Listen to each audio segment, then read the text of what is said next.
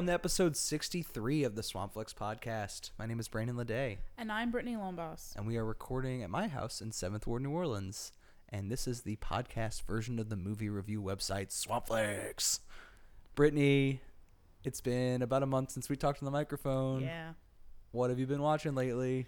I've been watching like a like a hodgepodge of movies. I had Amazon Prime for like a month because I needed to like watch. I want to watch some Sex in the City, so I got it for just one month. So then I'm like, I might as well like watch stuff I've been wanting to see, and I finally got to see Krisha, Yeah. and that's from like 2016. I think wasn't it on one of your list It might have been on my list of movies that year. I or think some? so. You ta- I remember you talking about it. yeah, the movie makes me like extremely nervous. Yeah. so I finally got to see it, and I've been wanting to see it because it has like a really cool background. Because the director, it's like his first film, his first full feature length movie that he comes out with, and it's his aunt, like Krisha is his aunt. Yeah. So I thought that was kind of cool, and you could kind of tell like it has like a very homey feeling to it. Like it feels very personal. I think she's like playing another member of their family too. So they're kind of like going through this like fictional version of this actual fucked up thing that happened to them. Right. I wonder what their Christmas was like that year, Oh, like their real Christmas. Yeah. So yeah, I watched Krisha, and it's basically a movie that takes place one Thanksgiving. So there's not like a lot of insanity going on around it besides this like you know family meal, but it's a very insane movie. Um, basically, Krisha is this woman who's in her 60s, and she's obviously like an ex-alcoholic drug user, and she's making an appearance at Thanksgiving, and she wants to cook for her family because she's sober. So of course, some people are really excited that she's coming over, and some people are kind of hesitant that she's coming over. And it all starts off like really lifetime movie ish, where she comes in and everything's fine and dandy, and she's having good conversations in the backyard, smoking cigarettes with, you know, her brother in law. And then it just kind of turns into insanity where she kind of starts to see how her family has moved on without her as part of their lives and she has a son that her sister raised because she was an addict and she starts to see how like her son has, wants nothing to do with her and she kind of starts to fall apart. And it's really sad watching her fall apart and she eventually goes to drinking. Like she finds some um like prescription drugs i think it's her kids her son's drugs and or his not drugs as in like you know meth but like pills and she kind of takes them and she starts drinking alcohol she, And she like finds sneaks off with a bottle of wine and Yes. like downs the whole thing in one go. and then she like pulls a turkey out of the oven, but she's super fucked up, so she drops it on the ground. And then people start to realize, well, people as in her family, they're like, oh, she's not sober. So her sister basically tells her like, you need to go in your room and you need to not come out. And then she comes out while they're all having dinner, and she makes like a scene, and it's just like a mess. And I like it because the way I felt like I didn't feel like I was supposed to take her side. Um, I feel like a lot of movies like that, they really want us to sympathize with the main character, and I did sympathize, but not a hundred percent. Yeah, it's kind of weird because you're like following the movie through her eyes, kind of, but she's just like this element of chaos, Yeah, and she every room she walks into, she raises the like tension like Right. five degrees. yes. So I just, it was just so. I don't know. Like I, I feel like a lot of people could relate to what was happening. Like I feel I, I have I have like an uncle who's like a super insane drug addict that would fuck up all our holidays when he'd come over. So I kind of like understood where they were coming from where it makes you look like an asshole if you don't want to like allow this person to come and enjoy the holidays with you, but then they come and they like fuck everything up and kind of make you feel like shit. Yeah. So Yeah, like if you have like a family hard. member that makes you feel like incredibly anxious and like tense just from being in the, their presence, right. like this movie is extremely effective. And it was kind of it, like the relationship between her and her son, where I, I felt bad for her because you can tell like she really wants to connect with him, but it's sort of too late. Like he's already in his twenties, and she's never been in her in his life. So in his like looking through like his lens, he's like, why would I want her to be a part of my life now when she's done nothing for me? And then she's like, "Oh yeah, I'll move wherever you want to go and I'll be a part of your life again." It's been a few years since I've seen it, but I think he's also played by Trey Edward Shults, who directed the film, That could be. which is nuts. I did not know that. Yeah. So it's like him and his aunt working through this Whoa, like real shut life up. like That's why it conflict. felt so authentic. And then he's got this like grandma who's like senile in the film, and that's really hard to Yeah. watch. Yeah, where she like recognizes everyone except for Krisha. Yeah. and that kind of is part of her downward spiral into like the booze in the bedroom. Um, but yeah, I really liked it. It was very, very, um, like you were saying, like it makes you very anxious when you're watching it because you're like watching it through her eyes and just kind of like it's like you want to stop her but you can't. Did you ever see his follow up? Uh, it comes at night. So it was after I finished watching Krisha, it was recommended as the next movie, and I did watch it. Yes. And it was that same anxious shit where I'm like, why is this guy torturing his audience and trying to make us like puke from anxiety? But yeah, I did like that. It comes at night. Movie. Good. That one was a lot more controversial. Like even me and James had a huge disagreement on that movie. Really? It was like one of my favorites of, of that year. I re- yeah, I remember you talking about it too. Yeah, and I he was not it into like- it. I liked it. I kind of loved like the build up where it kind of shows you how like anxiety and fear can really like control us. Where that pretty much happens with that whole situation in that movie. It's like this very specific kind of anxiety that only, as the title says, like comes at night. Like Yeah. you know, you can like stay busy during the day and keep your mind busy and your hands busy and like do all this work Yeah. and just keep like your mind like above the things that are like making you dreadful. And then when you lay down and go to sleep and like finally close your eyes and there's no more distractions, then like all the things you're worrying about like flood your brain. Like Right. that's what that movie feels like to me. yes. Yeah. And I think it's really strong, but a bunch of people are pissed off because they were expecting this like kind of zombie monster movie. Right. And I kind of like that where it's like, what was it? What was that shit that was like freaking them all out that, or, you know, whatever, what killed the dog and threw it on the porch and all this kind of stuff. Um, but yeah, that was another good one. Man, I think the last time I talked to you about that, I recommended it to you in your aunt's attic. Like it was one of the first things we recorded for the podcast. Yeah. Yeah. Yeah. That was a while ago. And I still didn't watch it until now, but I watched it. I'm glad you liked it. I did like it. I enjoyed it. That was a very powerful night of movies. I think well, and I watched um Killing of the Sacred Deer Oh, too. yeah, it was just kind of of like a dread, too. loop and I was like, "Oh god, I need to get out of this." And I did get out of it because I watched this movie called Cook Off as Never well. heard that. You don't want to really watch it, but I am going to mention it. So Cook Off is a movie that was made in 2007 and it kind of just sat on the shelf until 2017. so it took 10 years for it to get released and it was not received very well.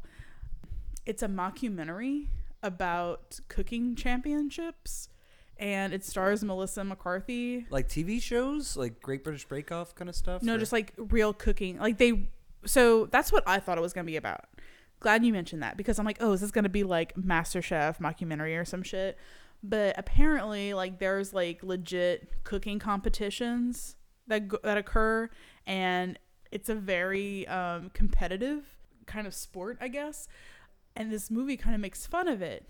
And I actually like I read an article from um oh god, New York Post and it talked about the director of the film and the woman who's the director, um, Cathryn Michon. She participated in cooking competitions, and she thought like the whole scene surrounding it was so ridiculous that she decided to make this mockumentary.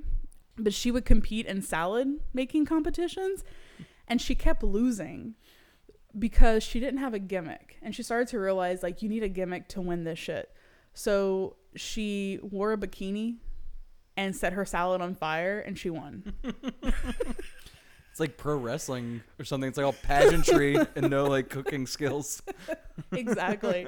So she just kind of like thought like, wow, this is really crazy. And like she just kind of talked about how like everyone had like some weird ass gimmick. And a lot of it, it's like these dynasties. Like my grandmother won this competition, and my mother, and my blah blah, and now it's my turn. So these people like dedicate their lives and they like prep like hardcore to like win these like shitty cooking competitions. And I think she saw the humor in it and decided to make a mockumentary about it. And it was funny, but it wasn't as funny as it could have been. And the cast was like, it was full of like funny people. Like Melissa McCarthy is in Love it, her. and she's fabulous. Um, so watching her make a casserole all stressed out is I'm very funny. Yeah. and some of the characters from Reno 911, Niecy. Oh, I, I never- yeah. always forget her name. Nash. Niecy Nash. Do you watch Claws? No, It's so fun. it looks great. It's about a nail salon, right? Yeah, it's got this like it's just as like beautiful and just like cheap as a nail salon. Uh, it looks like a rainbow store like exploded and like picked up a gun. It's so good. nice. Yeah. Yeah, I saw the preview for it, and I saw she was like re- wearing like super cool tight leggings, and like she looked amazing. So Yeah. I'm into it. Um, but yeah, she's in it, and she's in a wheelchair, and she plays a grandmother. Okay. And the always Wendy, Wendy something. She's the Oh, blonde Yeah. cop. She's so funny. hmm She's in it, and her and her sister are competing. So that's kind of um, the director throwing in the whole family dynamic of these cooking competitions. But her sister is engaged to a guy who is like a closeted homosexual, and her sister's kind of more like risque in the way she dresses and her character is very like she looks like a mormon and they both like make i mean the food they make is so disgusting like the competition is um sponsored by like a company that's known for its like disgusting processed food and everyone's making like chocolate pudding with candy bars and graham crackers smothered in marshmallows and like peanut butter ball it's just everything looks like so gross Like those like seventies like food catalogs. Yes. Yeah. yes um but yeah it's it's funny it's kind of like it's trying to be like best in show but with yeah, I was thinking of show. Christopher Guest. Yeah. Did you see his most recent one about the mascots competition? i haven't It's giving you're giving me similar vibes is that, that. on hulu It's I on it- Netflix. I think. okay Yeah.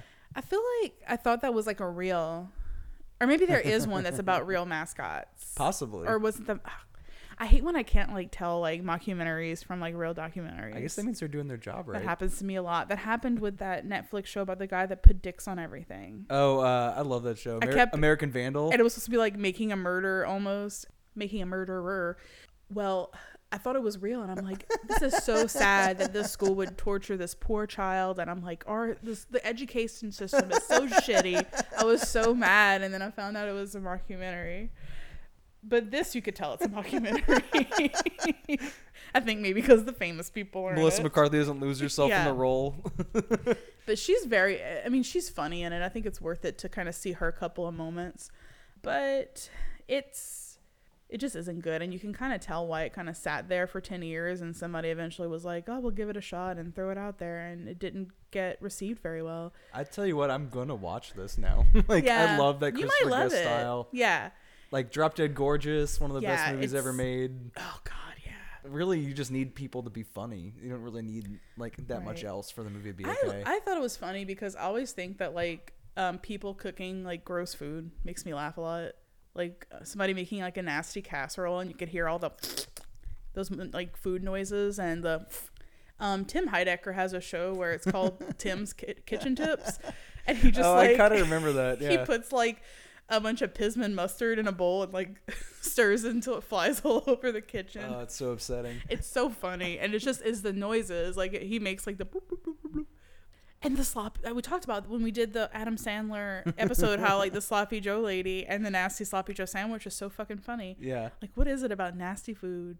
I think so it's like a visceral reaction out of you, like like Where I like squirm a little bit. Yeah. yeah, yeah. well, that's what I've been watching. What have have you been watching? Anything better?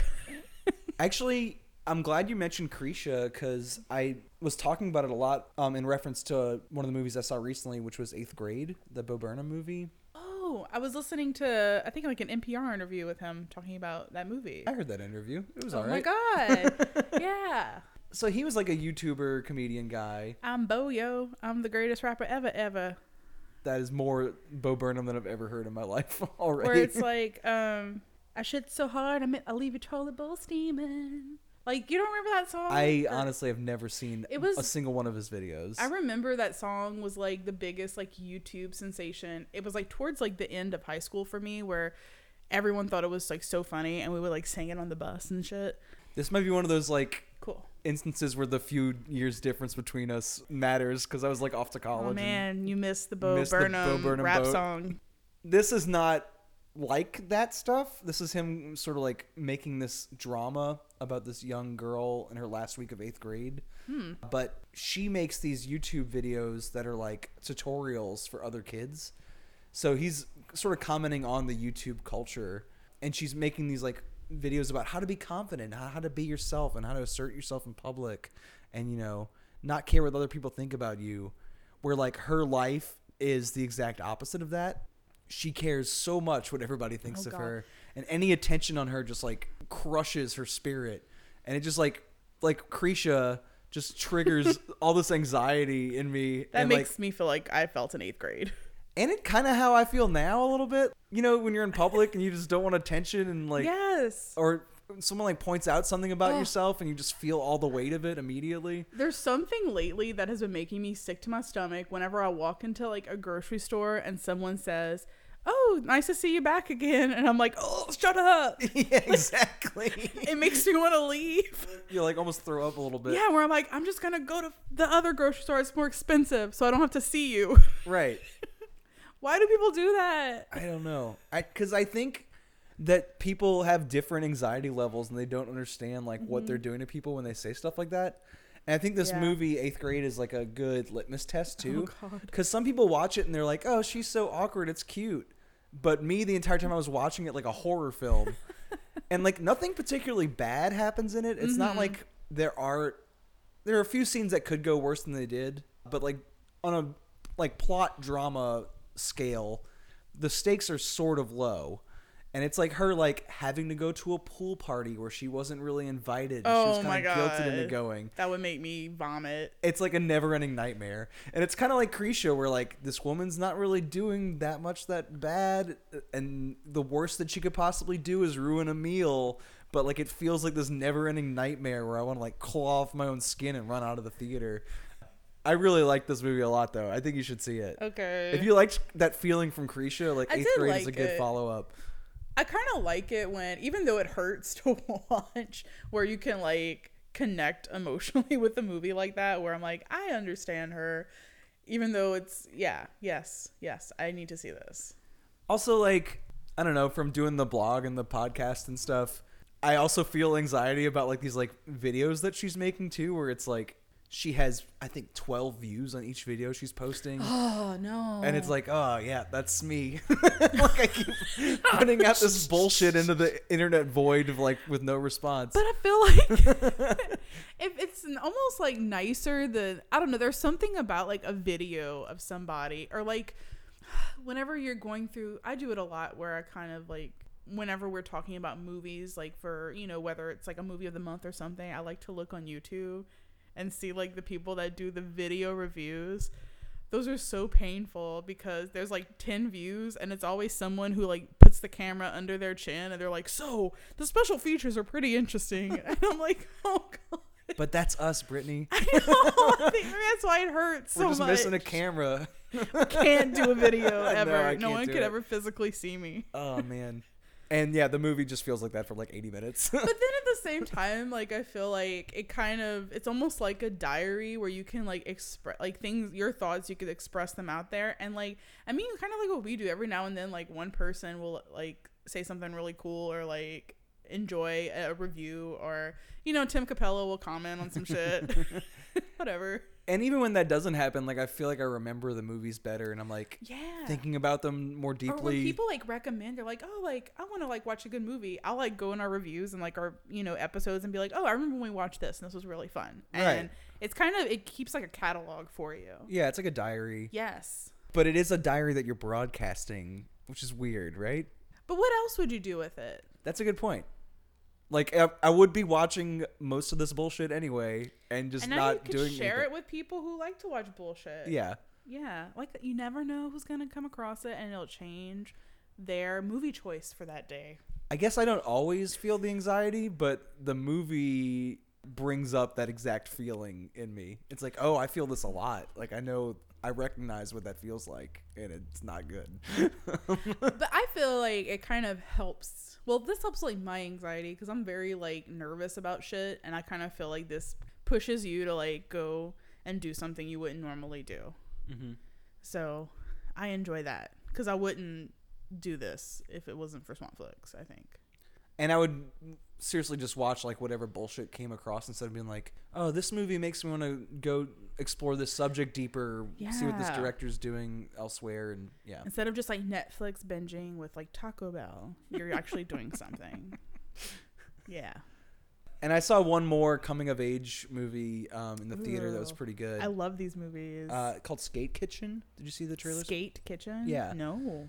So it's this sort of like mixture of documentary and fiction, Hmm. where there's this real life skating crew in New York City that's all femme. They're called the Skate Kitchen, uh, and this lady whose debut film was a um, documentary called The Wolf Pack a few years ago is about these like sort of parentally abused shut-ins who made movies in their like apartment in New York. Oh my god. Yeah, it's really bizarre. But that one sort of like mixed truth and fiction a little bit in this like fuzzy way. Mm-hmm. And this one commits to that practice a lot further where like it's a fully fictionalized story starring these like real life people as themselves. Uh, and this girl is like got this overbearing parent and she's like bored in the suburbs and she likes to skateboard in her free time and she notices in New York City, which is like a couple train stations away for her, that there's this all women skate crew that she could follow on Instagram and communicate with online. And she decides to start taking the train to the city, like behind her mom's back, to go skate with these kids.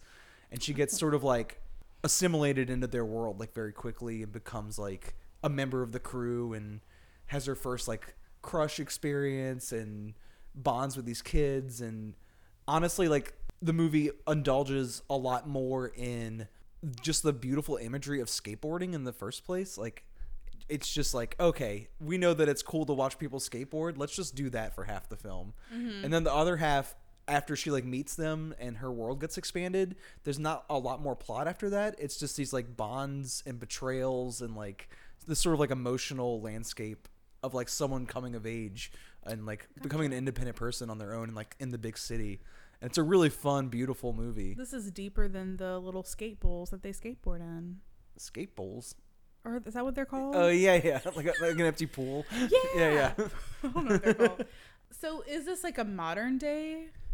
yeah Like it's is it like not like some 41 skateboard It's current. Like the skate crew current. is like a real thing. Um, Gotcha. and the kids play themselves, and a couple of them are like real. They're all like charming to watch, but a couple of them are like real standout stars. Like there's this comic relief character who's like so funny. Like every line that she says is hilarious. I would like to watch this because, like, I was thinking about how s- the image of skateboarding has changed so much. Where, like, when I was in high school, skateboarding was all like PacSun and those chunky Etnies shoes, and everybody listened, everybody watched like Viva La Bam and listened to like him and stuff when they would skateboard and like Sum 41 and Blink 182. And like now, it's almost like this hip hop culture within. yeah, when I worked with skateboarders at the kitchen, they were all very um trap music. Yeah, uh, it's very cool how that kind of like keeps evolving. Like it go- it went from like hardcore punk to like kind of pop punk to this like cool like um oh what's Ty- that group Tyler the Creator was in? yeah, Odd Future. they even had like their own like skateboard brand I think or something. Like they were very prominent in like skateboard culture. And I guess the movie's good for that kind of documentation too, where Yeah. like you know it's a lot less macho, obviously, Yeah, very cool. and the videos have you know jumped from like VHS collections of like these like really long form skate videos to these like very short Instagram clips, where it's just like a 12 second video of someone like doing one trick. So I guess it's it's interesting in that way. Like the only other skateboarding movie I could think of that I've seen that's like about skateboarding would be like Thrashin' from the 80s. Oh, I was thinking of Lords of Dogtown. Yeah, okay, I've seen that one too. Yeah. Uh, and this one is a little different than those because I feel like those are like a, like kind of about the novelty of like skateboarding, like being a movie. right. And this one is like a really good coming of age story that just happens to have this like specific setting. But at the same time, the movie knows like how cool it is just to watch skateboarding at length. So it's like the story's really good independent of the skateboarding stuff, but at the same time it's not it has no shame in just like showing kids like doing their thing set to music for like a long period of time. What kind of music is it? There's like some trap music in there. There's some like Mm-hmm. actually that junior senior song. You remember that? Don't stop, don't stop the beat, can't stop. Oh, Everybody. Yes. Yeah, that song plays. Oh, But- cool. So there's a little pop and stuff like that, but there's actually this really good ambient score too that like kind of makes it sound more beautiful and like Aw. transcendent. Uh, it's playing abroad. Really? Yeah. It's Cool. not playing in a lot of cities. I think um, it's kind of slowly rolling out. And New Orleans was pretty early on the schedule, which is kind of rare. I've been like slacking on movie theater movies, but like I really want to see this, so I might go. And I really want to see Crazy Rich Asians. Yeah. So like maybe I'll make like a double movie day out of it. I'm way behind on new releases. I Yeah. went to see Skate Kitchen. I mean, I wanted to see it, but it was also happened to be on Movie Pass, and it felt like a novelty that I could You're use. Movie Pass. Yeah. Get those three movies in. Right, exactly. well, today we're going to be talking about more like female oriented movies as well. And we're kind of continuing something you and I did last episode that we did together. Like how far can this go? yeah, we're talking about more ABBA movies. I I don't think there are many more. Like I think this this might be the uh It's like we went from like the Mamma Mia's and now we're like m- moving into the Australian ABBA sensation. I don't know. yeah, one of the first things I think about when I think about ABBA is Australia. So Yeah. it seemed like this was necessary even before I think of Mamma Mia the musical, I think like, oh yeah, Australia loves ABBA. Yeah. because that was like my first introduction to them was th- through these movies. Gotcha. And our movie of the minute is actually an Australian movie that has nothing to do with ABBA. So this is just as much an Australian movies episode as it is an ABBA episode. Yeah. Very true. And all that's coming up to you right, Right now. now. She tells them if they want it done proper, they've got to strip and be measured because it's a work of art made special for them and no one else. You see, Tilly, I do listen. She tells them that they're all different, even though they're all the same. Too fat, too skinny. You'll be a sight for sore eyes. Anyway, lo and behold, our genius here does make them look different. Less like themselves and more like they want to be, don't you? And now it's time for our movie of the minute. Uh, this is where hosts of the show bounce back and forth recommending films to each other. And because we were talking about Australian movies for this episode, I wanted to talk about something that was just outside my top 10 films for 2016. And I had only seen it in the theater that one time uh, that year. And it's something I think about all the time. it's this movie called The Dressmaker.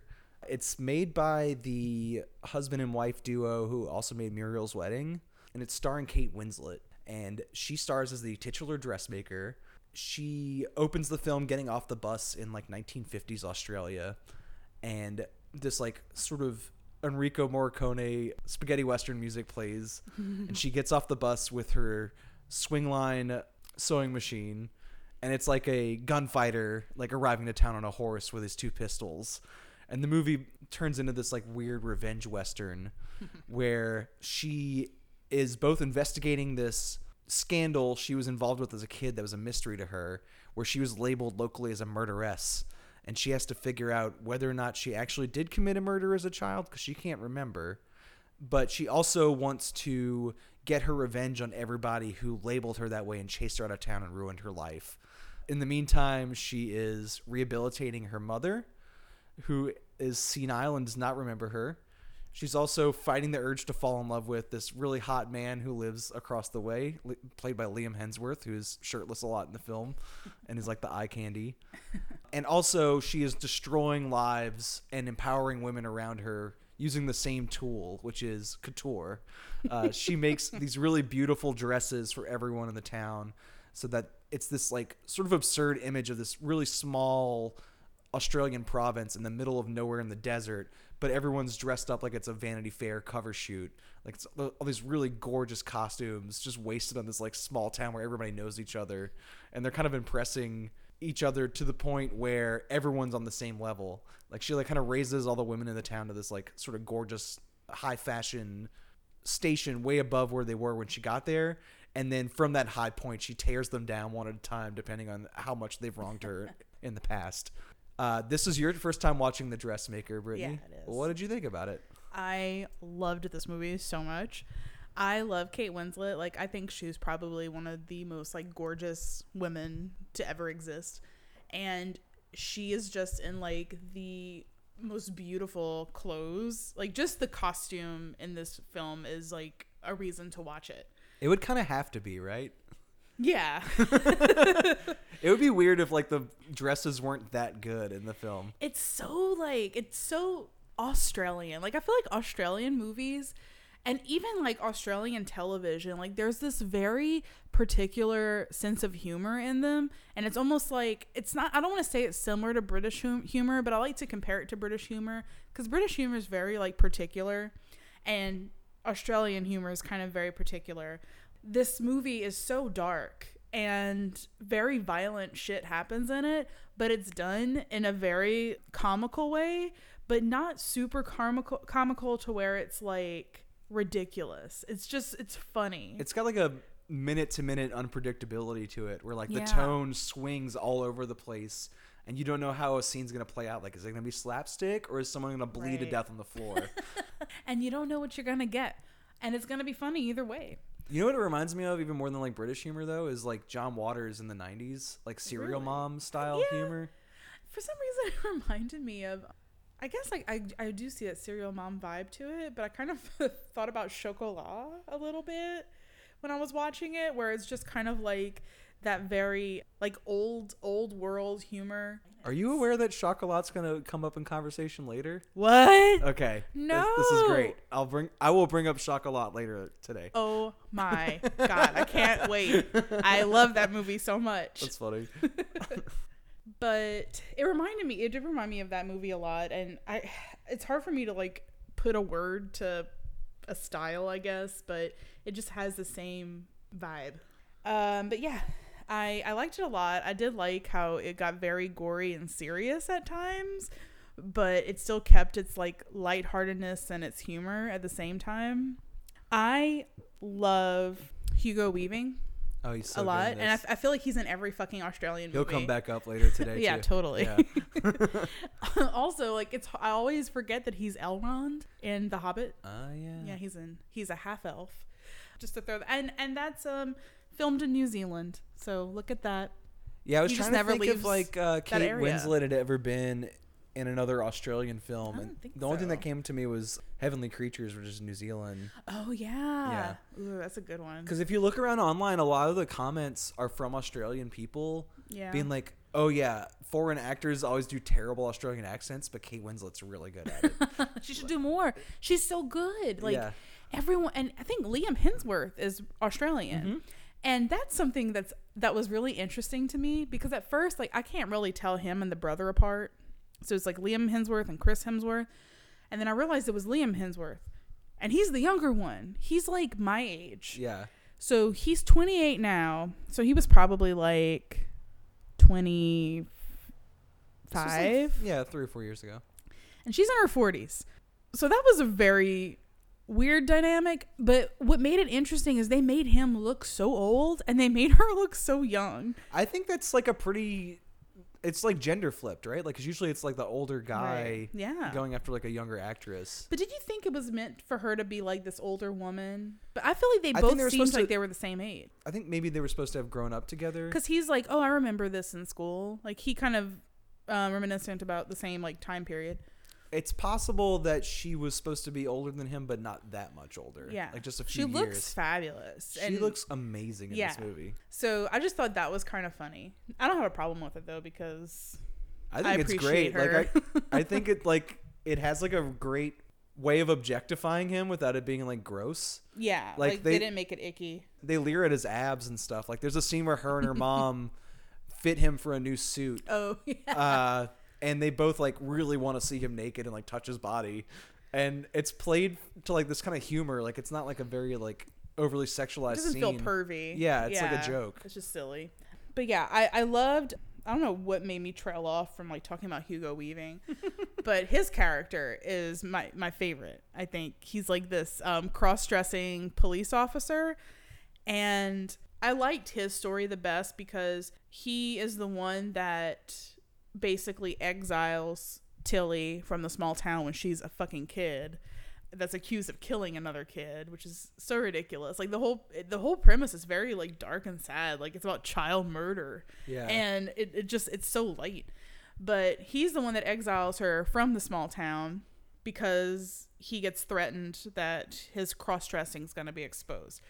So when she comes back and she's like, it's kind of it's good that she left the small town because she became this like amazing designer and she wouldn't have if she wouldn't have left. And she comes back and they kind of make a bond over couture. And I really liked like how they connected over that and then he kind of makes up for what he did in the end and he wears a fabulous um, bull Like a fighter matador outfit. outfit, yeah. it's amazing. He's got a little thin John Waters mustache too, which is a great part of his it's costume. Amazing. So yeah, I, I liked his character and how he came full circle, and I really liked how it, I almost felt like she was, she symbolized like karma for the entire town.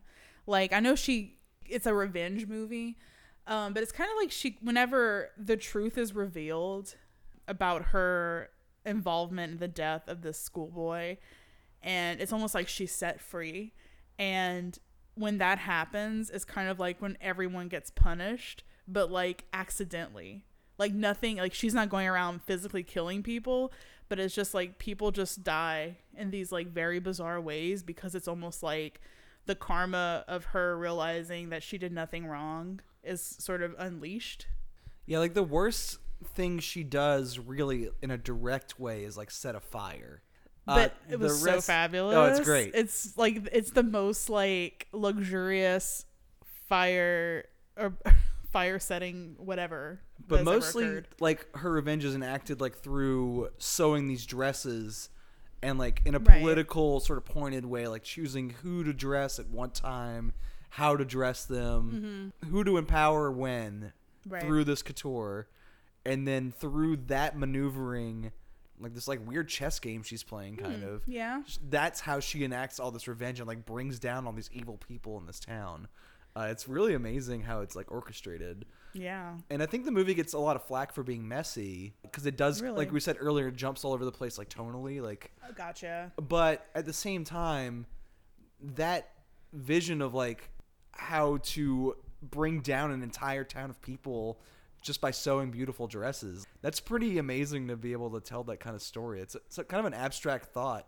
that the movie conveys pretty it. And easily. I just felt like that whole it kind of being all over the place. That's very like Australian. Like I feel like that's common in a lot of Australian movies where it's like it's dark, but then it's really funny, and then it's kind of deep and Like dramatic. Strictly Ballroom. Yeah. Oh yeah. Yeah. Yeah.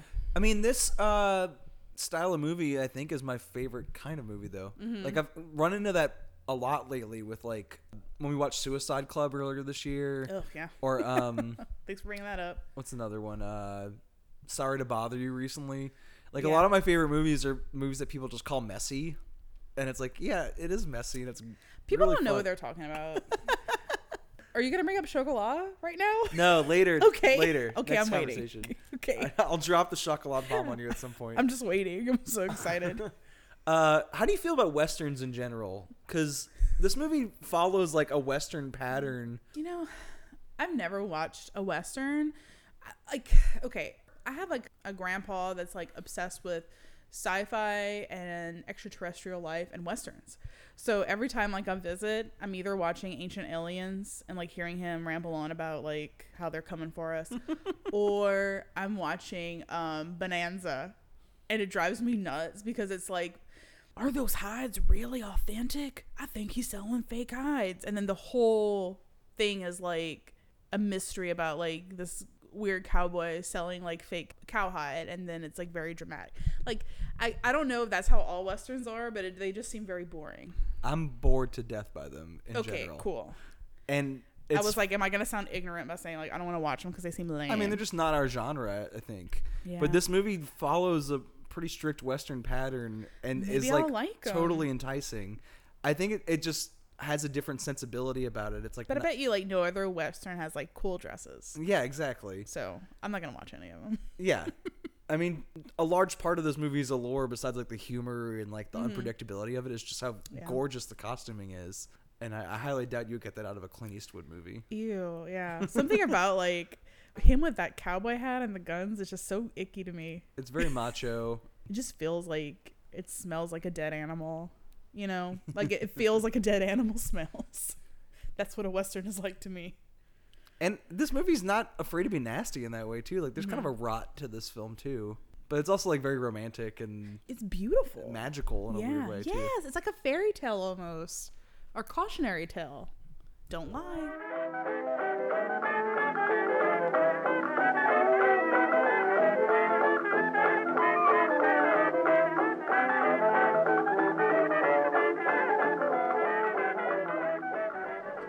What's this? That, my darling, is my most treasured possession in the whole wide world. But what is it? Well, a few years ago, I went on a pilgrimage backstage to an ABBA concert, hoping to grab an audience with Her Royal Highness Agnetha. Well, when I saw her ducking into the ladies' loo, naturally I followed her in. And after she'd finished her business, I ducked into the cubicle only to find she'd left me a little gift sitting in the toilet bowl. What are you telling me? This is an ABBA turd? So I mentioned this earlier, but like when I think of ABBA, one of the first things that comes to mind to me is like the fact that Australians love ABBA. I did not understand why that thought came to my mind, and I think it's because of these movies. That You we're about to sent about. me this cool article about um, why Australians love ABBA, and it's not really answered, but it's cool how like we're not the only people that think that that's an interesting thing. I think in the article there's a song. I don't know the ABBA song, but it's about like a boomerang of love or something, and that was like one of the reasons they're like maybe Australians like ABBA because they wrote a love song about a boomerang. But I don't know. It's called "What Made Australia the World's Most Feverish ABBA Fans." Yeah. and it's uh, was printed last year in the Sydney Morning Herald. and the article is talking about this one tour that they did, I think, in '75 uh, in Australia, and it was two weeks of dates all around the country, and it was bigger than Beatlemania there. they said that like more people watched the ABBA concert on TV from that tour than watched the moon landing in Australia. and for a good reason. people would just come out in droves just to watch them arrive at like airports and like there was like a bomb scare at one of the shows and like you said the article doesn't really have an answer to the question either. It's like kind of this thing that they're kind of embarrassed about. They're like what made us so fucking crazy for this like swedish pop group? And the band never returned to australia after that. It was just this one tour and then they were done. I, maybe they were a little like put off and scared by how intense the fandom was. That sounds about right. yeah. It's crazy because it's so interesting to me how like there are countries that have like weird obsessions with certain types of music. Like you have Australia with ABBA, and then you've got Japan with the Carpenters. that is weird It's you know it's just it's like you wouldn't think that it just it doesn't seem like a match, but it is, and it's kind of mysterious of how like I don't know. I think like Japan likes the Carpenters because it's a very like simple, clean cut style of music. Maybe that's why the Australians like this. Actually, know. that is mentioned in the first movie we talk about. The movie is actually documenting that exact tour in Australia, but it tries to turn it into this like fictionalized movie. Uh, it's called ABBA the movie. um, it's from 1977, and okay, the basic plot of it is this DJ has like a country and western radio show, Already weird. and his boss is kind of clued into how popular this ABBA group seems to be and sends him on a mission to get an interview with the band. And to sustain this like paper thin plot, the DJ has to struggle to get the interview. It's like a, the whole movie he's trying to get the band on record. And because he's having a hard time getting them, he interviews a lot of people on the streets mm-hmm. to ask them like why they like ABBA, what they're doing at these concerts. Kind of trying to get to the answer to the question we were asking earlier, like why is Australia so obsessed with ABBA? Like the Right. movie's asking that question too. And one of the parents on the street, when he asked them like, "What do you like about ABBA?" It's like, "Oh, my kids like it, and I think it's okay because it's nice and clean." Oh. as opposed to Yeah, like other right. music Yeah. uh, which is interesting because like ABBA the movie came out in 1977, which is like the year that punk rock became a thing, like where it had a name and like records were coming out finally, Right. Of this like nasty, grimy counterculture from New York City, and it's like this squeaky clean Swedish pop group could not be further from punk music. but it sounds amazing. But I feel like their music is very poppy, but they have like a weird punk rock style. like they have very um their costumes like kind of push the envelope while being clean cut at the same time. Like it's very glam rock, yeah, yeah. which is I I used to think of ABBA as a disco band, and I think it's mostly because of Dancing Queen. Dancing Queen's such a disco song, and then they have like a lot of like space age style, like Ziggy Stardust costumes. I didn't realize like how much of a rock band they are. Those, That mm-hmm. like Ziggy Stardust style is very much glam rock, like mm-hmm. stadium rock. Yeah. And then watching this movie a couple times because I reviewed it a couple years ago. I'm coming back to it. There's like scenes of just ABBA performing where there's no lyrics and no like sung chorus, and it's just the musicians like rocking out. and just some butt shaking. It sounds great. Yeah. And they're like actually pretty, going pretty hard on the instruments, and it's not like a dance song. It's like a rocking out number. Like it's interesting to see like it's not just a machine making the music. It's like musically talented individuals that are like putting their heart and soul into this. So that made me appreciate ABBA even more. I liked how this movie kind of felt like a like a live DVD of a ABBA concert, which it pretty much was, minus a couple of parts. Yeah, it seemed like they were kind of afraid of the word documentary. Mm-hmm. I think early on, the radio DJ's talking to his boss about this assignment to go interview the band. He's like, "Oh, so we're gonna do like a radio documentary." He's like, "It's not a documentary; it's an event." and it's kind of like them commenting on the movie, like documentaries are for artsy fartsy people. This is gonna be like a concert event. But you made a documentary that's super weird. Yeah. Like th- I love the storyline, the kind of very short storyline with the DJ trying to get the interview. How at first he seems kind of like, "Oh god, I have to go interview this pop group or whatever that I don't really care about because I don't really listen to them that much." And he slowly becomes like a super ABBA fan by the end where there's this this part where he goes where they're I think that's when they're playing like money money money and he's like buying this merchandise and he buys like a ABBA pillow shaped like a heart and then he sleeps with it and then he has like this which is my favorite part of the whole thing is the dream sequence where he has this dream fantasy where he's best friends with them And they're kind of hitting on him too, right? Like he has this kind All of like menage a trois like uh thing with the two girls. with the two girls and the men are just like kind of hey Yeah. like it's just it's very it's very cool though That uh money money money sequence is probably the most subversive thing in the movie cuz this it's this kind of like anti-capitalistic song in a very soft way. right But it's ironic the imagery that's like juxtaposed with it cuz it's all this like ABBA merchandise that had flooded Australia like socks and beer mugs and But I wonder if and- it's like ABBA didn't like that's just like street vendors trying to make a buck off of them. So I feel like they were making a statement to where like we're not about the money, we're about the space music. and it's hard to know like what the director really wanted to make a statement about in those sequences. I think he just was doing the money, money, money thing and trying to make a buck off of ABBA. Okay, well let's talk about the director for a second. Okay, I don't know anything about him. So the guy's name is Lassie Hellstrom, which I'm 100% mispronouncing. Uh, he, Hmm. He sounds like a dog. I think he might be a Swedish man. He conceived the plot to the film on the flight to Australia, which you could tell because this idea of this like radio DJ trying to interview a band and having a hard time about it. What if he not really dreamt up the film while he was sleeping with a heart shaped ABBA pillow? I have a feeling that's how that one sequence was dreamt up. He's like, It's I'll make a scene about what just happened to me on the plane. So listen to this guy's other credits. This is his first film, ABBA the movie. He also made A Dog's Purpose. You remember that Oh, movie from like a year or two ago that had that weird animal rights abuse? Yeah, uh, because they like accusation? they threw a dog in a river and he got scared. He also made Cider House Rules. What? He also made a little film called Chocolat.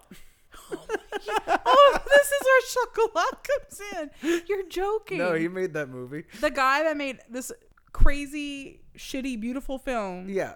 Abba the movie, made chocolat. And his newest film is coming out this December for Disney. It's that live action Nutcracker movie. I am freaking out for that. By I want to see it. Do you know what I really want to do? Like my dream for that movie? What? I want to do a double feature in the theater with that and Suspiria, which is coming out sort of around the same time. Oh, and Because they're both ballet, like Right. kind of spooky movies. both ballet, but only one has mice. Well, I don't know. I, I don't know what's in the new Suspiria. Maybe, Some like a ton of mice. Oh. Cool. Wow. That's crazy. His career makes no sense to me at all. no. Yeah. What a weirdo, but I love him for making chocolat. Well, what do you think about this movie? Like as a film, the ABBA, ABBA the movie. I thought it was really like fun and stupid. I liked it. I would probably own this, I think, and watch it like from time to time. The used DVD copy is not that expensive. Really? I probably sh- I've already seen it twice. I might as well buy it at this point. Buy it. On a conceptual level, it's, it's pretty clever. Like this guy interviewing ABBA fans on the street and then reading about them in magazines and stuff. Like Whoa! I just I thought just came to me. You know how you were talking about the Nutcracker and the ballet, the the ballerinas that are singing "Ring, Ring, Ring." Oh yeah. This guy has a thing for ballerinas. I don't. Th- I don't know if that's an auteurist choice or not. Okay, I'd have to have one more example to be convinced. That's just like one example from '77 and then Yeah. one example from 2018. they are forty years apart. I'm always trying to make connections with everything, but sometimes some things just don't connect. Like that. Yeah, you're right. But um, I, I I think the movie maybe like as a concert film it's a little like muddled by this like stupid very thin Yeah. plot. But I think the plot is useful in a roundabout way because it's kind of documenting this like craze in Australia where everyone is fucking obsessed with this group and no one has a reason why. Like I don't know, I just like it. The songs are good. they're pretty cool. One thing I wanted to mention that like I immediately like took notice of, it's those scenes where the camera just kind of glides over like this beautiful terrain to get to like the little Swedish island where ABBA lives, to the little shed where they like make their music. It's so ahead of its time the way it's done where I'm like, holy shit, like I felt like I was watching a movie made like now. Because it looks like a drone camera doing it. yes. Because they get so close. and it's so amazing but then the rest of the movie is just like a weird documentary with live abba footage it's, it's just it doesn't make sense and maybe it's an australian thing just kind of all over the place You know what else doesn't make sense? Uh, everyone's obsession with Agnetha's ass. Oh She has like an award-winning butt that everyone keeps asking her about, and she's like, "I don't know what the big deal about my own butt is, but I guess it's good that y'all well, like it." yeah i know that whole the scene where um they're playing like money money money and they're doing it live like she's turned around for half of it just like making like little snappy hands like she's doing a salsa dance and like shaking her ass in this like really tight white jumpsuit and it's so amazing It's kind of like the Nicki Minaj of her day, she is But it's she is the nicki minaj also of her like day. this incredibly flat butt. She just happens to be in this like uh like white jumpsuit. she just has like she has it. like flat like she she knows how to make her butt look very flattering Mm-hmm. i think the white jumpsuit works for her for sure. Yes, it does. That's her signature look, I guess. I like that it it sh- it really showed um their musical talents and like you know the raw footage of them like singing like or like practicing before they get on stage where it's like I guess like this is a time before auto tune and like lip syncing and everything and they just they kill it. Yeah, they're, really so good talented. also before I forget, like I'm all over the place, just like Australian movies apparently.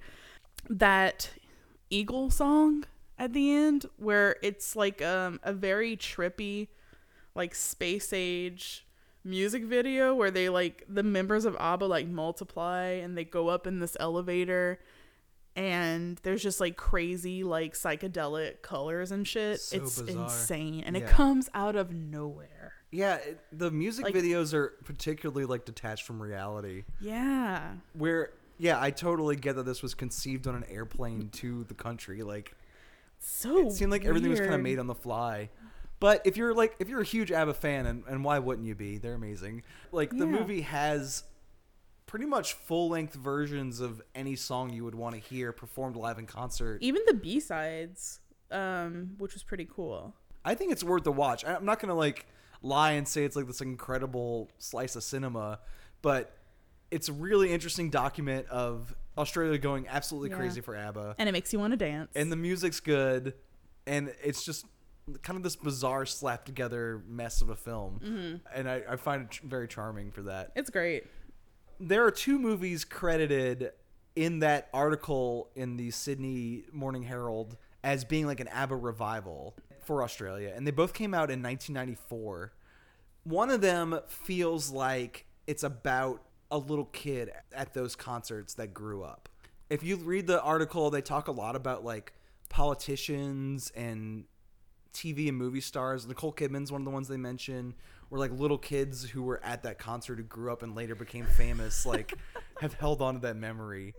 The star of Muriel's wedding, uh, Muriel, played by Toni Collette in her early twenties, feels like a kid who was obsessed with ABBA during that Australian tour, Right. And then grew up to have this like sad life, where like the height of what she remembers being happy was like this moment as a little kid Yeah. she has this like little girl's bedroom in her early 20s that's just plastered with ABBA memorabilia and it's the only thing that brings her joy in her miserable She life. just like locks herself in a room and plays Dancing Queen on her cassette player. And ugh. Yeah, the movie opens with her having like what I have to presume is one of the more emotionally traumatizing days in her life, or at least of recent memory. and the first thing she does when she's alone is she sits on her bed with this like sort of blank expression and hits the play button on the pink jukebox. and I think it kind of Queen. speaks to that whole that whole thing from the ABBA the movie where everyone's like it just makes you happy where I feel like ABBA just makes her happy and there's even like moments in the film where she's like I haven't listened to ABBA because my life is just as good as an ABBA song. My life's as good as Dancing Queen. Right, so I don't have to listen to it anymore. Toni Collette is one of your favorite actors. she is, yeah. she is almost unrecognizable in this movie. I I know like um I when the United States of Tara came out, so obsessed with it, and then like I never made the connection where I'm like, okay, like Connie and Carla, all these other movies she's been in, and I'm like, holy shit, she's Muriel. Yeah, well, she's like in her early 20s, and she also gained 40 pounds in like less than two Right. months for the role. And she has like brown hair. Yeah. And ugh, I love her so much. This is a movie about a small town woman, Porpoise Spit. Porpoise Spit, which is a fictional town and So like gross. probably the grossest name I've ever heard for a fictional town. She is sort of like weighed down by her awful family and her awful friends and her small community of awful people that she can't get away from because they're all just like the whole world she knows besides her ABBA bedroom. Yeah. And then the movie is like her moving away from this to the big city and like finding her own independence and shedding these people. And then life continues to be shitty anyway. Well, it's kind of like she gets rid of all the people and moves away, but then she becomes one of them. And it takes her a while to realize like what she's become before she becomes a good person. That's an interesting way to, to say that. Yeah, That's how I looked Yeah. because it's like she gets away from it, finds her independence, goes back to it, and then she kind of makes amends or attempts to, and then she kind of becomes herself in the end. It's almost like a revenge film, like The Dressmaker, Yeah. where she's trying to get revenge on these people by like becoming Like showing something them, they envy. She makes a comment too where she's like, "I'm just as good as I've just, I've showed them that I'm just as good as they are." Right. And then I think after she says that, she kind of starts to realize like, "Oh shit." Because what she wants and what she's told she can't have is to be a special person who is married. and the beginning of the film is her catching this bouquet at a wedding and everyone telling her like you're wasting that. Or you're so selfish. yeah. Poor thing. Oh, it's horrible. and I have to say like this movie makes me laugh louder than most movies because it makes me feel like such shit that when like the laughs come it feels like such a much needed like tension relief that like I howl like a madman. It's like all that pressure gets like Oh yeah. taken out in laughter. It's like half 90s John Waters and like half like Todd Yeah. Solondz like She's very I think this was like sort of like that role she was made for. Her facial expressions, like whenever she gets a job at like selling beauty products and she's telling like she base it's so like cringy because she like invites herself to hang out with people who don't want to be around her and she like follows them in a weird stalkery way just because eh, I don't know, it just makes her look like really desperate and you feel so sad for her. But there's that moment where she's like, "I'm a beauty consultant." she like sticks her tongue out and like makes this weird cheesy smile. it's like she's faking being this like so fun embarrassing. flirty like Like just one of the interesting girls. person that she's not yet, but later in the movie she actually becomes Yeah. that person. But yeah, she's kind of like faking it before she actually gets there, and it's like really awkward, but it's so funny. her mom makes me cry so ah, much. Oh, it's the most you just tragic feel so figure bad in all for of this cinema. lady. like her kids are crazy and shitty. Like Mariel like steals twelve thousand dollars from her family because they think she has a job. So her mom gives her a blank check and then she steals their money and her dad is like cheating on her mom and then so like basically he blames the mom for like everything and she's like oh yes i guess it is my fault yeah yeah and it's like oh my god someone give this lady a hug and it gets worse like Oh yeah. mariel actually um when she gets married to like the guy that's paying her to marry her the swimmer and the mom goes to the wedding and she's just like totally ignored and then I feel like jumping off a bridge right now. I know. And then and then whenever Mariel like finds her scrapbook with all Mariel's like wedding clippings from the newspaper and I'm like and it's too late. yeah. And I think but I think Mariel needed like a a good kick in the ass like that cuz then she kind of the goodness in her comes out Well, she gets like a after that unfortunate event. she gets like a taste of power Mm-hmm. where she feels like everything from her old life needs to be burned and left behind. Yeah. Uh, and it, it actually like comes through ABBA too. Like through the first part of the movie, she's almost like sleepwalking, like sort of like dulled to emotion the way her mom is. Yeah. Where she's this quiet like pushover that just sort of takes things and like doesn't assert herself in any way. And then she's performing this sort of like drag lip sync routine to Waterloo with her new best friend. And during that performance, you see her light up. Like Yeah. the first half of the performance, she has this dead look in her face, and she's doing all the ABBA choreography to Waterloo, but her body's doing it, but her face has no reaction.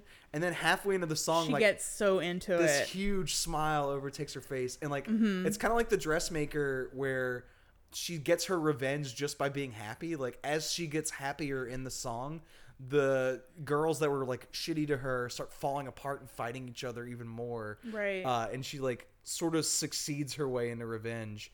And those two movies were made by the same husband and wife duo as well, so you kind of see like a weird little parallel yeah, there. Yeah, no, you're totally right.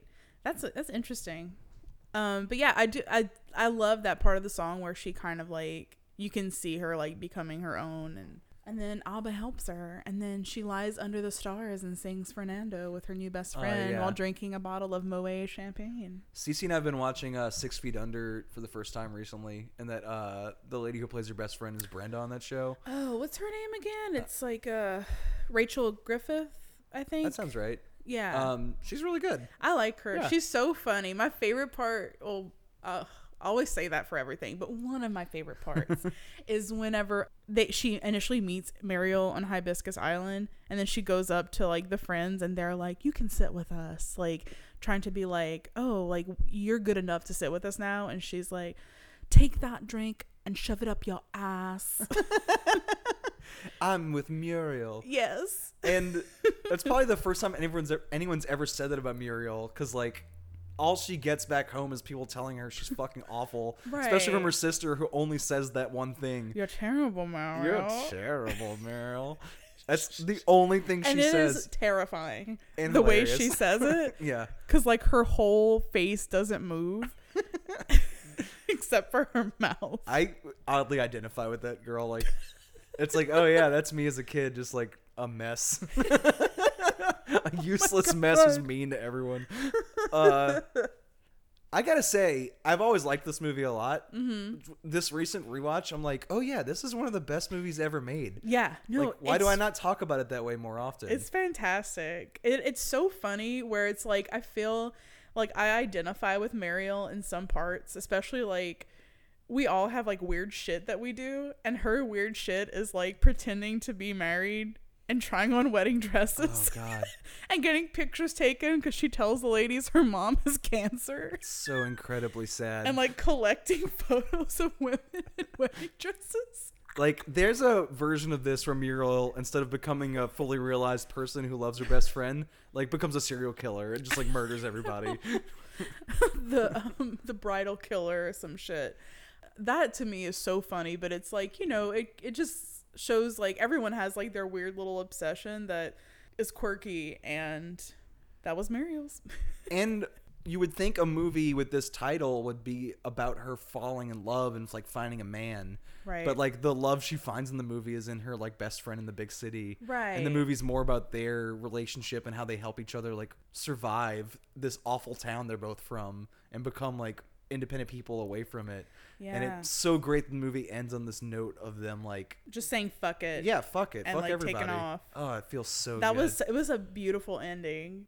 and it's just a beautiful movie too, like visually. It's so I love how whenever she has her wedding, there's the scene like pans to like the sky and then it says Mariel's wedding in pink, like right before the wedding starts.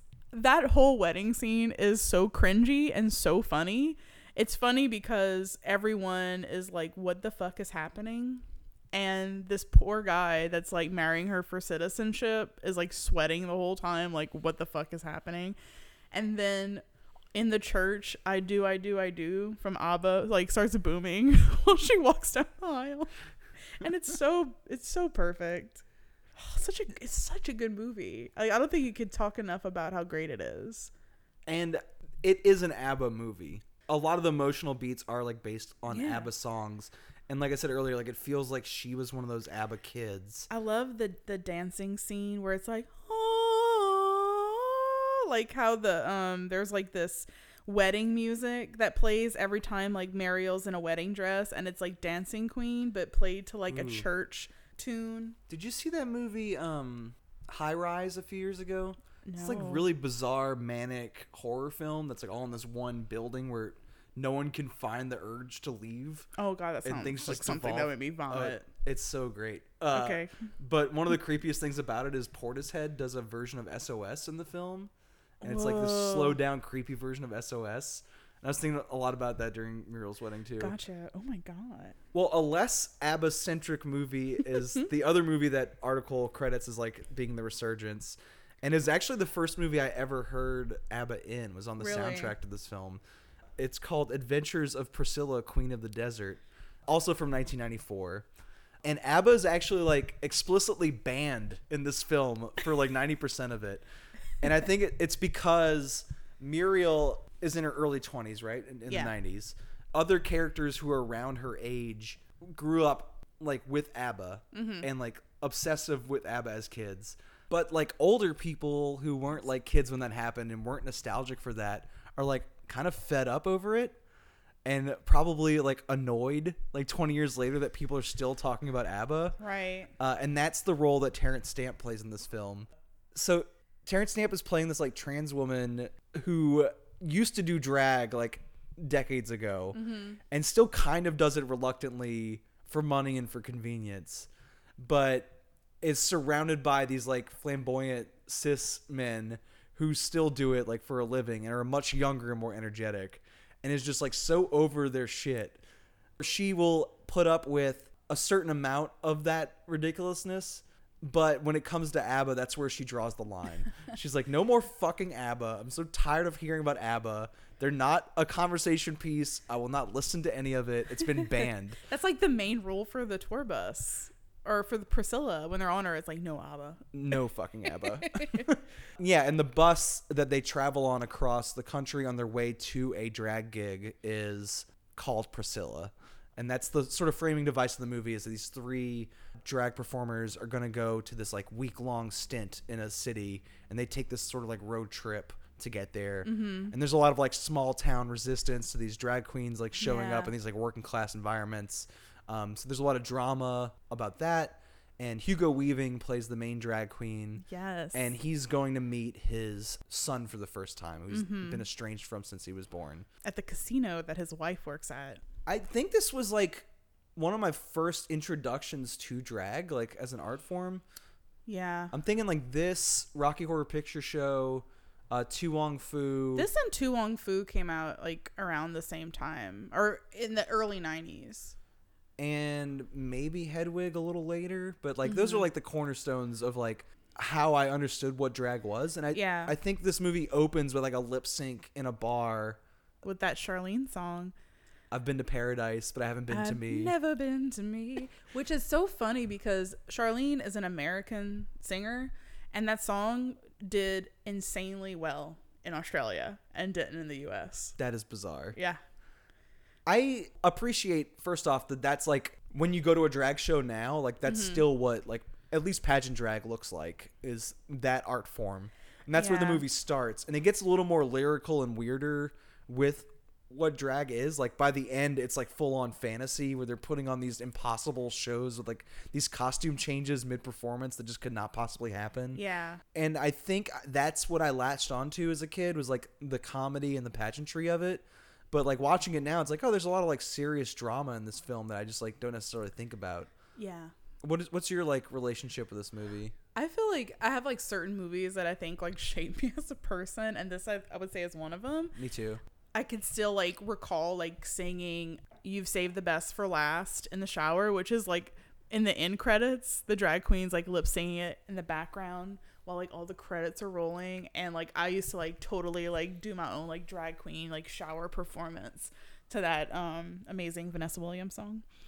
But I love how this is like my favorite kind of drag that's in this movie, where it's just it's glamorous and soulful. That's very New Orleans like pageant drag, like old fashioned drag. It's so good. Yeah. And what's so crazy, like watching this, like considering like how far drag has come, like I still think that the costumes that are in this movie are so ahead of like what we even have like in modern drag. Like they're amazing. That uh number towards the end, I think it's finally that finally Yes. it is happening. With the the plastic blue wig, which is like it looks like Betty Spaghetti's hair. but It's then my they also have the dinosaur like uh lizard like collars. the frilled lizard spitting poison. oh my god. it's so good or the um which i think is one of the most heartwarming performances like is the oh the bell bottom balloon kind of looking pants with the, the the feet are like flat and they're performing in the desert with them. Oh yeah, it's like almost like uh Like, clown pants. clown pants. They're fabulous. Um that's my favorite performance is whenever so they keep like when they stop in these small towns they keep getting shit and the only people that don't give them shit are the people who are shit on the most It's the aboriginals. and yeah, the. Aborigines in Australia are like very um kind of like how we shit on Native Americans here. That's Yeah. like pretty much It's the what they go corollary, through. yeah. And they are so like supportive of these drag queens and they like let them perform and they even like chime in with their like instruments and stuff like that. it's weird how that feels very wholesome and good, but Uh-huh. the other racial politics of the film with the uh Asian wife of uh The ping pong situation. yeah, Bill Hunter, who also played the dad at Muriel's wedding. Yes. He plays this like Bill s- Heslop. sweetheart, like small town guy who is a drag enthusiast, uh, and he has this like Asian wife who's like crazy and Like he accidentally like married her. Yeah, it's that's not fun. Uh, That has not aged well. No. And maybe I guess you could say also like representation has moved on Yeah. from this too, where I think these are three straight cis men playing trans and gay people. Maybe in 2010 there would be a lot more flack for that. It felt more authentic than To Wong Foo, for sure. Yeah. I think because To Wong Foo, and I hate comparing it, but I can't not compare it. Where they're very like they make like high pitched voices and stuff, and it just doesn't feel like authentic. Where I feel like these guys like really portrayed like what it's like to hang out with like They feel like real queens. people, yeah. like they're not like they don't like make a high pitched voice and act like very feminine you know that just they're performers Yeah, it feels like in To Wong Foo a little bit of the joke is like, oh, these three masculine Right. performers who you're used to seeing in other movies, like here they are as female impersonators. Right. Because in that movie, they're not even really doing drag for most of it. They're like undercover as women in this small town. Right. In this movie, it's more like a drama that just happens to be set in the drag community and trying to f- show the full spectrum of that. Yeah. Like Hugo Weaving, Guy Pearce, and Terence Stamp, their characters are all very different. And they show that a lot because the biggest difference is between Terence Stamp and Guy Pearce, the oldest queen and the youngest one. Guy Pearce is this like young flamboyant character who wants to offend everybody and like get a rise out of people Mm-hmm. whereas Terence Stamp is like over it and just like wants to be alone and left to have this like comfortable life as a middle-aged woman and just like not even deal with the world He anymore. just wants to retire right. that's how i felt like it's you know she's like retiring and he's just kind of getting started in the biz Yeah, and he intentionally offends her by like dead naming her Yeah. and like referencing calling her ABBA. like Ralph. Yeah. And just trying to like piss her off and be like, I don't know. And there are sassy. I could see how that performance would be the closest one to Tu Wong Fu, where people would be like, "Oh, it's a caricature of this like over the top flamboyant person." Mm-hmm. But even that feels more real. Like there are people like that. That that's sort of like Bianca Del Rio style of like trying to get a rise out of people. Yeah. Just throwing shade until like they get pissed off. Yeah. And yeah, like I think that's why I liked it a lot. Their portrayals of drag queens. Um, I especially liked Hugo Weaving's character, um, Tick, because he has a very like interesting background where he like married a woman and she had a baby. And one of the funniest scenes is whenever um they come out with the baby and they're like, "It's a boy," and he's dressed as like a chandelier. and he's filling up the entire hospital hallway because his like chandelier costume is just so massively wide. it's so funny. Did you see? I posted a picture of Lady Bunny's wig today. Yeah. It's the biggest wig I've ever seen in my life. It was like forty pound wig. She was Should wearing. go with the chandelier costume. yeah, no, it, the proportions exactly right. yeah it's it's very funny um but it's it's like such a heartwarming movie and i think it if anything i help i think it helped the um lgbt community because it kind of the way that they portray these characters even though they are like straight men Yeah. in real life um at least i believe so I think so. I'm not gonna lie and say I looked at each individual actor, think they but at least are. know in the case of Guy Pearce, like yeah yeah, sure, exactly. him. But they did such a good job of like I don't know, like making it show like you know it's not just a bunch of guys who are like having sex every night and like dousing glitter. Like these people have like real families and real stories and real struggles and real li- lives and I think that really helps because I mean obviously we know this but like the rest of the world doesn't and they view that culture in a totally different light especially in 1994 it's a very progressive movie considering the time period And the way they differentiate between what drag is and like the spectrum of like what that like gender performance thing Mm-hmm. is, where like it, it's an art form. It's not female impersonation. It's like this whole Right. other level of performance. There is a scene where Guy Pearce tries to do like a female impersonation bit as a way to like stir up some chaos. does not work in his favor No, it doesn't. But it's portrayed as being entirely separate from drag.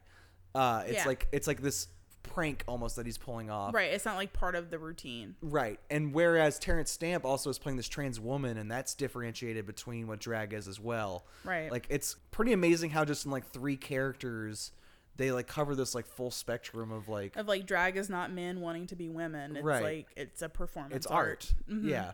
yeah Now, I would say out of the three movies we talked about for this main conversation, like the classification as an ABBA movie is a little dubious for this one. this one i think is like the weakest one but it's still there It's a through line, right? Like ABBA's banned from the bus, so even though they like don't talk about ABBA, like the ABBA threat is like always in the corner. and it comes through And uh, most significantly, maybe at first, it comes through in the story of the ABBA turd. Just the funniest fucking thing. the ABBA turd and the necklace So Guy Pearce, as a kid, uh, snuck into an ABBA concert and was trying to chase down uh, Agnetha, and she left a turd in the toilet where he he like followed her into the bathroom, and he keeps it in a vial as a keepsake. So he's just this little jarred ABBA turd that he like walks around with.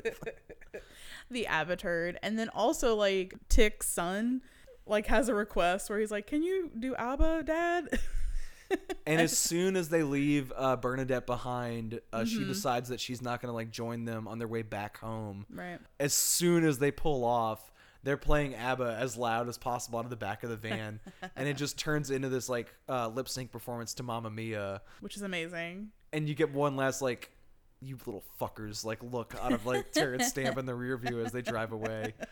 the abba threat Yeah, something i want to mention that i thought was i didn't realize it until i watched it recently for the podcast but whenever adam goes into the video store and he's like oh do you have a copy of the texas chainsaw massacre um, in the background there's a poster for the movie frauds which is it's a 1993 movie by the director of priscilla queen of the desert Ah. starring phil collins What? we have to, I don't we have to watch it. Yeah. But um it's been on like my list of like things to watch and then I realized it's like literally right behind him when he's asking for the movie. So it's like this guy's like advertising his other movies in the movie. Smart. I love stuff like that. yeah. It's so funny. And you feel like that like Australian connection, like like we said earlier, like Bill Hunter was in Muriel's wedding the same Yeah. year. He was also in Strictly Ballroom. Yeah, it's like they're all there's always like one person like no matter like what Australian movie I'll watch, Yeah. there's like a continuing Hugo Weaving was in the Dressmaker. Hugo Weaving's in fucking everything. Yeah. Kind of surprising Toni Collette's not in either of those movies. She's working She on- would have been great. She would have been so good as um Tick's wife at Oh, the yeah. hotel. I almost wish there was like a celebrity sighting in ABBA the movie too. You know, like Maybe oh, if we watch it like really, really closely, we Right. could see the childhood version of Nicole Kidman in the crowd. Maybe you're like people are a little too embarrassed to like out themselves of as being like hair. I don't know. Maybe they'll make another ABBA movie where they track down everyone. Ooh, can I tell you something I discovered tonight? Sure. There is, you know, it's titled ABBA the movie. Mm-hmm. There's a place in Stockholm called ABBA the Museum, What? and it's got like all their artifacts, like all their costumes from like the Waterloo video, like up on these like fashion gallery stands. Uh, they have a store you can look at online, and it's got all these beautiful like original print T-shirts with like ABBA logos on them. Can them. you buy them? Yeah, yeah, it's amazing. We should go to this ABBA one. museum sometime. I don't know. Uh, Whenever like Swampflix makes it big and we like get all this money, we'll do a trip to Stockholm. They also have a uh, like Mamma Mia line of clothing too, because I guess they have like merchandising rights for that, which is pretty amazing. I wonder if like ABBA is still as bumpin' in some cultures with like the new generation as it was then. I mean, I think the the Mamma Mia movies at least has theater Yeah. kids interested because you know those touring versions of the Broadway play still go around the country. And people go ape shit. yeah, It just made me think of it because whenever I was younger, they had that ABBA group, the A-Teens, where it was Oh, like the teenage version of ABBA and they were a cover band and they made all these hip versions of ABBA songs along with their original hit Upside Down. And Ace of Base was kind of like the ABBA of our time as well. I guess so. The Swedish Ace of pop Base group. was kind of like I think I was probably like about 10 or younger when they were big and then like no, I was younger than 10. You're way younger than ten. 18 A-Teens was my Ace of Base. Okay, I yeah. think Ace of Base was my ABBA. it's kind of funny how like a four year difference does, it's does not a- seem. How old are you right now? 28. Yeah, we're four years apart. Yeah. So like right now, that does not seem like a big deal at all. But like when you're a kid, that's like a whole like cycle of like pop culture. you know? Yeah, like I feel like when you're from ages like 6 to like 16, there's so much shit that like one year makes a huge difference in like what you listen to or what you do or what's cool and not. I honestly had no idea who Bo Burnham was until he plays this like asshole comic. I don't even know if he's supposed to be an asshole, but I hated him in that movie The Big Sick last year. Oh. And I was like, oh, that guy directed a movie. I didn't realize he had this whole like YouTube uh, YouTube past. fame. Yeah. Yeah. He was like now it's sort of like that's which I don't understand now like all these people who are like stupid famous just for being on YouTube, like making their own Oh, that's like celebrities to little It's kids. It's very crazy. Yeah. I just it's Or it's like crazy. even lower on the rung, like Twitch stars. it's Twitch. It's like uh, live streaming for video games. So oh, like, I hate that shit. but yeah, there's like celebrities on there where like kids are a lot more likely to watch someone live stream themselves playing like Call of Duty than they are to watch like a TV show. oh my god, what if movies die out because of this stupid crap? Hey man, I'll be old or dead at the time, so I'll have no input. it's not You'd my be on your deathbed like keep your Twitch, kids. Yeah, I don't give a fuck. I'll watch my old uh my, My old- ancient DVDs. My ancient DVD of Priscilla Queen of the Desert. I did order that on Blu-ray That's- immediately after watching it. That's something, yeah. Like I, like I was telling you earlier, I have it on VHS, and my VHS player like died. So I'm like, well, I guess now is the push. I need to buy it to on update. Blu-ray. Yeah. Which I'm pretty sure there's some really cool features. We also ordered Muriel's Wedding. This was a really great crop of films. I'll I just say. like. I feel like I love Australian movies. yeah, I'm sure there's a bunch of crap too. Like these are the ones that like have And made it's probably it. good. You're never gonna like it. Yeah. There's like even Australian television. Like there's this show called like Kim and Kath that I recently started watching, and it's about a woman who is separated from her husband because he cheated on her by sleeping with two sisters. she moves back in with her mom, who was like stuck in the 80s, and it's the funniest shit ever. Yeah, I've never heard And of it's, that. it's it's like the same vibe as like if Mariel's wedding was like a um series, a TV series. Like it Mm-hmm. has that same like weird style of like humor. I gotta say that was the biggest like uptick to me. Like I knew that I liked all three of these movies, Mm-hmm. But it's been a good while since I've seen Muriel's Wedding, and that one to me was like, oh yeah, this is like one of the best movies ever. I'm pretty confident saying that on this revisit. Like.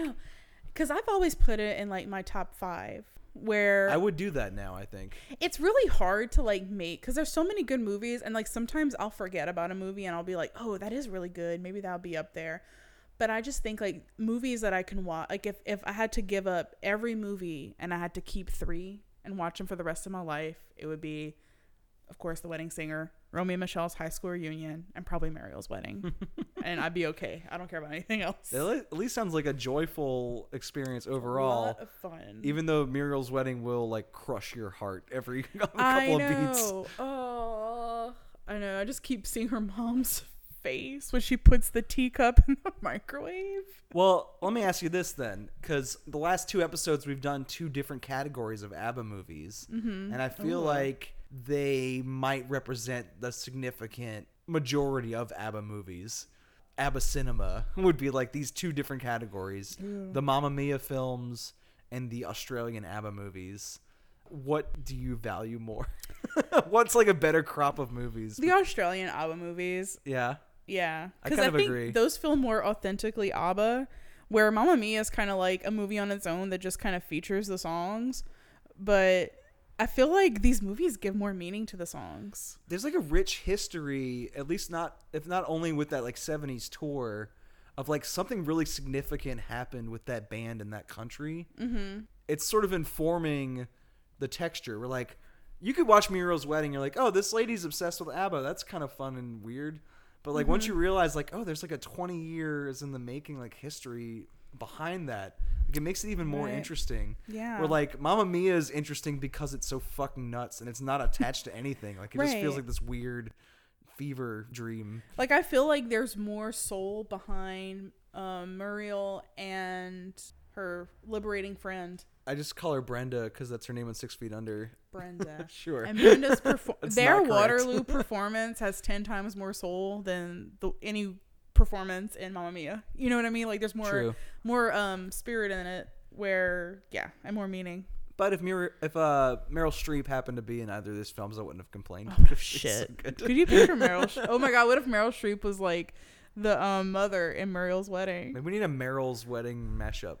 Ooh, a Ma- Meryl's Meryl's. Meryl's wedding. She does rename herself Meryl at some point, so it's almost working its way towards that. Yeah, and she just eventually becomes Meryl, and that's how Meryl Streep was made.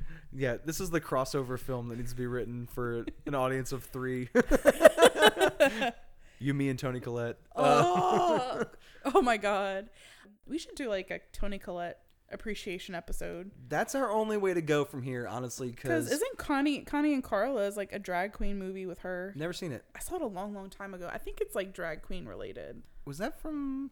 It's her and Nia Nia Verd. Um, I was about to ask if it was the lady who did my, big, fat, Greek, wedding. Okay, I remember. Mia, Greek. Whoa. I remember reading about that, but I all never the saw it. connections. But that one's like she's done some really good stuff. I think more Toni Collette movies are our only way to go because I think we've tapped out on ABBA movies. Yeah. I think we're done. Ooh, But- and then we could watch Hereditary again. I could watch it again because I've seen it four times. Oh my god! It's coming out on DVD and I can't wait. I will watch that before the year's over again. Oh yeah, like I keep telling everyone where I'm like, oh, I'm gonna get the DVD and I'll bring it over and we'll watch it together. Like I want to be there with people when they watch it. And then I'm that annoying person that like stares at someone's face and I'm like, yeah, isn't that weird? Isn't that weird? Where I got ruined the movie for people because I'm like, tell me how you're feeling at this part. That would be a pretty major whiplash if you watch this and if you watch Muriel's Wedding and Hereditary back to back, because that transformation of like how she looks in that film and how she looks now is like so Yeah. different. I need a, I would need a sick day from work to do that. Yeah, it's a lot of emotional. Uh, I'm getting emotional thinking Yeah. about it right now. I don't want to think about it. Uh, I do like that she's um I don't know, it makes me feel better about myself seeing like her Toni Collette chubby and like rocking it. It's just very inspirational to Uh, me. yeah, when she's wearing that like white Agna- Agnetha Yes, uh, she looks jumpsuit, amazing in it. she's a full-bodied woman, and she was Yes. making it work. yeah. But now she's like real thin. 'Cause Right. That's just how she is naturally. Like she gained weight to, Mm-hmm. to pull that off. Yeah. She's so great. We'll probably come back with a Toni Collette episode. Yes. We definitely will not do another ab episode anytime soon. Unless would we find more It would stuff. take some deep digging, I think, to come up with another ABBA topic, but it might Yeah. happen. They're worth the effort. Yes. 100%. Cool. And uh, we'll see y'all in a couple weeks. Uh, check out daily reviews and things like this episode on swampflix.com. Bye, everybody. Bye.